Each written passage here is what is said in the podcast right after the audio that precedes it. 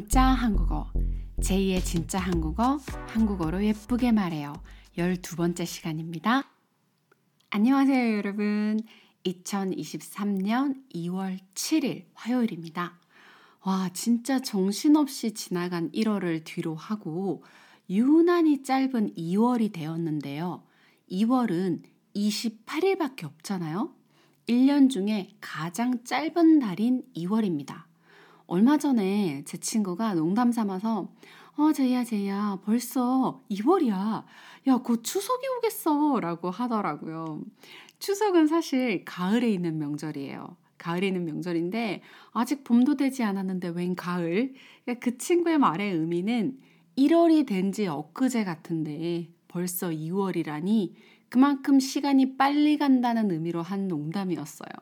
정말 Happy New Year 새해 복 많이 받으세요 한 지가 얼마 되지 않은 것 같은데 벌써 2월이 되어 버렸네요. 자, 여러분 어떻게 지금 2월을 맞이하고 계실까요? 아, 지금 저희 한국은 날씨가 벌써부터 봄을 기대하게끔 하는 날씨의 변화들이 곳곳에서 느껴지는데요. 아직 뭐 꽃이 피거나 이런 건 아닌데, 그래도 제가 살고 있는 곳은 이제 제법 낮에 따뜻해지고 있어요. 기온이 계속 저저번 주까지 계속 저번 주, 저저번 주까지 계속 마이너스 영하 몇 도, 영하 10도 이러다가 이제 제법 영상 기온으로 올라왔고, 요즘 낮에는 제법 너무 따뜻해서 이제 슬슬 겨울 옷들을 정리하고 봄 옷들을 꺼내야 되지 않을까? 그렇지 않나? 라고 생각하고 있어요. 아, 물론 아직 조금 이르죠. 아직은 그래도 아직 아침, 저녁으로 좀 추워서 겨울 옷들이 필요한 시기긴 하지만, 뭐랄까, 작년, 재작년 한 2년 동안 코로나로 인해서 봄나들이, 벚꽃놀이, 이런 것들을 가질 못했거든요. 물론 다른 한국 분들 중에서 코로나다 뭐든 난 다니겠다 해서 다녀오신 분들도 계시겠지만 저는 사람들이 많이 모이는 장소, 사람들이 붐비는 장소, 사람들이 밀집되는 장소는 일부러 좀 더 조심해서 잘 안 다녔어요. 그래서 지난 2년간 은둔 생활을 해왔기 때문에 아직 코로나가 끝나진 않았지만 뭐 코로나 바이러스 예방 백신도 3차까지 맞았고 또 그래서인지 올해 봄이 유난히 좀 기다려지고 빨리 벚꽃 구경도 가고 싶고요. 친구들과 또 사랑하는 가족들과 봄 소풍, 봄나들이도 가고 싶어요. 빨리 봄, 봄을 느끼고 싶은 마음에 조금 서둘러서 옷장 정리를 좀 해볼까 합니다. 자, 그럼 2월의 진짜 한국어 시작해 보겠습니다.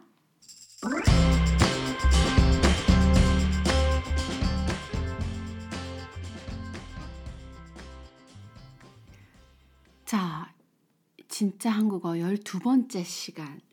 2월의 이벤트는 어떤 게 있을까요? 음, 아무래도 발렌타인데이겠죠? 아무래도. 여러분들의 나라에서는 각자 어떻게 발렌타인데이를 보내고 계실까요? 발렌타인데이의 의미가 여러분들의 문화 속에서는 어떤 의미일까 새삼 좀 궁금해지는데요. 한국의 발렌타인데이는 약간은 조금 다른 나라들과는 다른 것 같아요. 제가 영국에서 공부하던 시절에 느꼈던 발렌타인데이는 남자건 여자건 상관없이 성별에 상관없이 사랑하는 사람에게 고백하거나 이미 사랑하고 있는 연인이나 파트너에게 다시 한 번 더 우리의 사랑을 확인하고 서로 간의 신뢰와 사랑을 돈독히 하는 그런 날이었던 걸로 기억해요. 그런데 한국의 발렌타인데이는 뭐랄까, 여자가 좋아하는 남자한테 고백하는 날? 뭐 초등학교, 중학교 뭐 이런 학생들의 경우에는 뭐랄까 자기가 좋아하는 친구에게 그냥 꼭 이성이 아니더라도 좋아하는 친구에게 초콜릿을 선물해 주는 날 정도로 약간 여자가 남자에게 초콜릿을 주는 이벤트 같은 날이 되어 있는 것 같아요. 그래서 저는 여중 여고를 나와서 같은 학교에 남학생이 없었기 때문에 잘 모르겠지만 남녀공학 같은 경우에는 좀 인기 있는 남학생들은 여러 여학생들로부터 초콜릿을 좀 많이 받아서 본인이 받은 초콜릿의 양이 자신의 인기도를 가늠하는 그래서 가족들 가운데 엄마나 뭐 누나나 여동생이 오빠나 아빠를 위해서 초콜릿을 준비하기도 하고 좀 약간 그런 날인 것 같아요. 이미 그래서 벌써부터 스마트폰 각종 배너 광고에는 발렌타인데이 선물, 발렌타인데이 초콜릿 등등등 해서 광고가 엄청 엄청 뜨고 있어요. 여러분들은 어떤 발렌타인데이를 계획하고 계신가요? 보통은 초콜릿 선물을 많이 하는데요. 아무래도 여자분들은 남자분들께 초콜릿을 선물하는 경우가 많다 보니까 또 기성품, 만들어져 있는 초콜릿보다는 뭔가 나 자신이 만든 핸드메이드, 홈메이드 초콜릿을 선물하는 경우가 많은 것 같아요. 내가 만든 수제 초콜릿이야. 내가 직접 만들었어. 뭐, 제가 직접 만들었어요. 제 정성이 들어가 있어요. 제 마음을 담았어요. 이런 느낌으로 초콜릿을 많이 만들어서 선물하는 경우도 있는 것 같아요. 저도 사실 오늘 친구가 초콜릿을 만드는 걸 도와달라고 해서 가서 도와주고 왔습니다. 사실 저 같은 경우에는 만드는 것보다 사는 게 맛있다라고 생각하는 사람이기 때문에 저는 보통 사서 선물로 준 것 같아요, 여태. 음, 또 요즘은 뭐랄까, 수제 초콜릿만 전문적으로 파는 디저트 샵들이 많아요. 그래서 미리 예약 주문을 하면 다양한 맛과 예쁜 포, 모양, 또 예쁜 포장까지 다 주문을 할 수가 있어서 좋은 것 같습니다. 자, 저도 그래서 제 남자친구분께 드릴 초콜릿 선물을 핸드메이드 디저트 샵에 지금 예약을 해놨어요. 제 남자친구분께서 좋아해 주셨으면 좋겠는데 어떨지는 잘 모르겠어요. 좋아해 주시겠죠?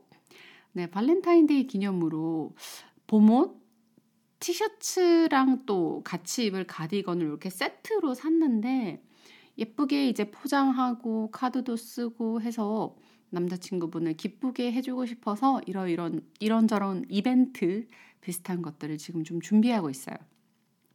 음, 그래서 뭐랄까 발렌타인데이 선물은요 제가 지금 방금 말씀드린 것처럼 초콜릿뿐만 아니라 작은 선물들 뭐 예를 들면 향수나 비싸지 않는 선물 가운데 벨트, 운동화 이런 것들 있잖아요. 이런 것들 많이들 선물하시는 것 같아요. 또 게임을 좋아하는 남자친구면 또 한국인들은 게임을 잘하잖아요. 게임을 좋아하는 남자친구면 게임과 관련된 제품들도 많이 선물하시더라고요.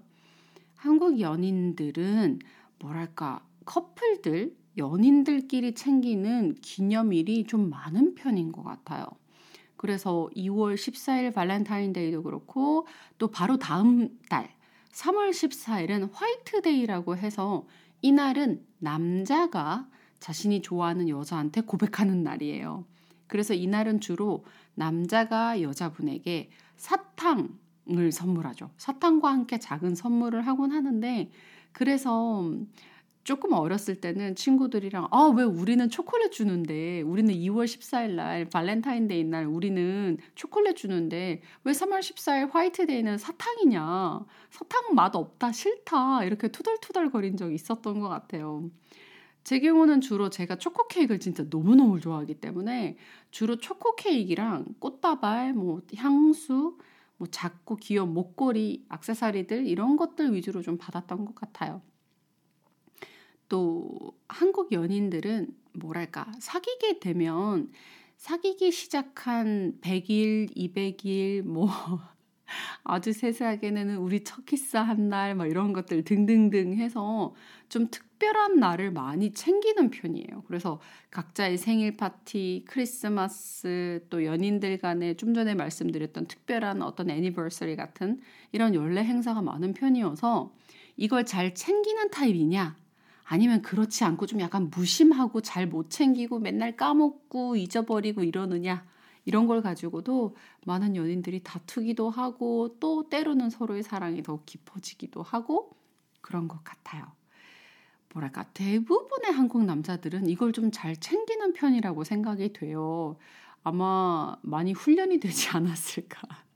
한국 여성분들한테서 아 이거 왜 안 챙겼어? 막 이렇게 혼나기도 하고 해서 많이 잘 챙기는 것 같아요. 그래서 아마 사귀기 시작한 날짜부터 바로 캘린더에 등록을 하고 100일을 카운트다운하고 이러신 분들이 많을 거라고 생각이 돼요.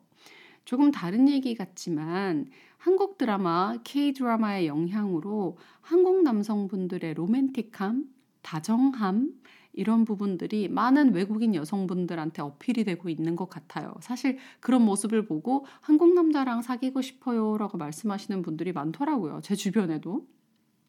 근데 진짜 제 개인적 경험으로는 물론 사람마다 다르죠. 사람이 어떻게 그 나라 사람이라고 모두 그렇겠어요. 모두 똑같을 수는 없잖아요.